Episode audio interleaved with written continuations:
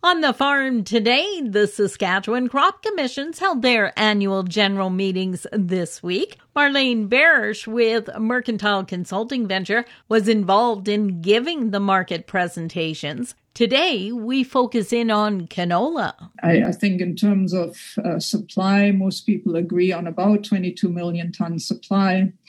Um, we're expecting um, exports between 10 and 10.5 million tons, depending who you talk to, and uh, 10.2 million tons of crush. And, and, we'll talk about those particular numbers. And you can see that carry-out stocks for canola in Canada specifically are forecast um, to fall uh, fairly significantly. She says now in the second half of the crop year is when we start thinking about our utilization and how that is developing and what that is doing to the remaining stocks. We are at record crush numbers.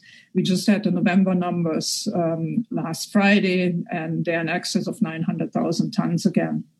If you annualize, um, meaning if you take um, uh, the first third of the crop year and annualize it to the full crop year, we would be crushing 10.4 million tons.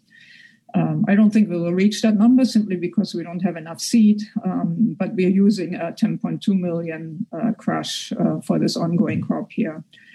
And um, crushers have all the incentive to keep going and to keep utilizing their capacity because crush margins are in excess of $100 a ton still. So they will try and uh, make those margins and, and, make those incomes. On the right hand side, you see uh, canola imports August um, to November um, by country. And um, we have had extraordinarily good uh, year to date um, exports on canola. We see a big recovery in purchases of Canadian canola by China. Uh, they have bought uh, 932,000 tons year to date or to the end of November.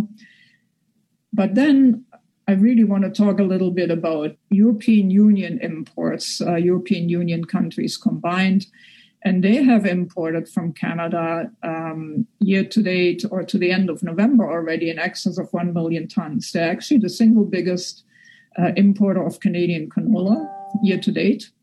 And uh, we don't hear a lot of talk about that, but over the last two years, um, their imports have um, uh, really, really risen. And last year, they were incredibly important to make up for the shortfall of exports into China.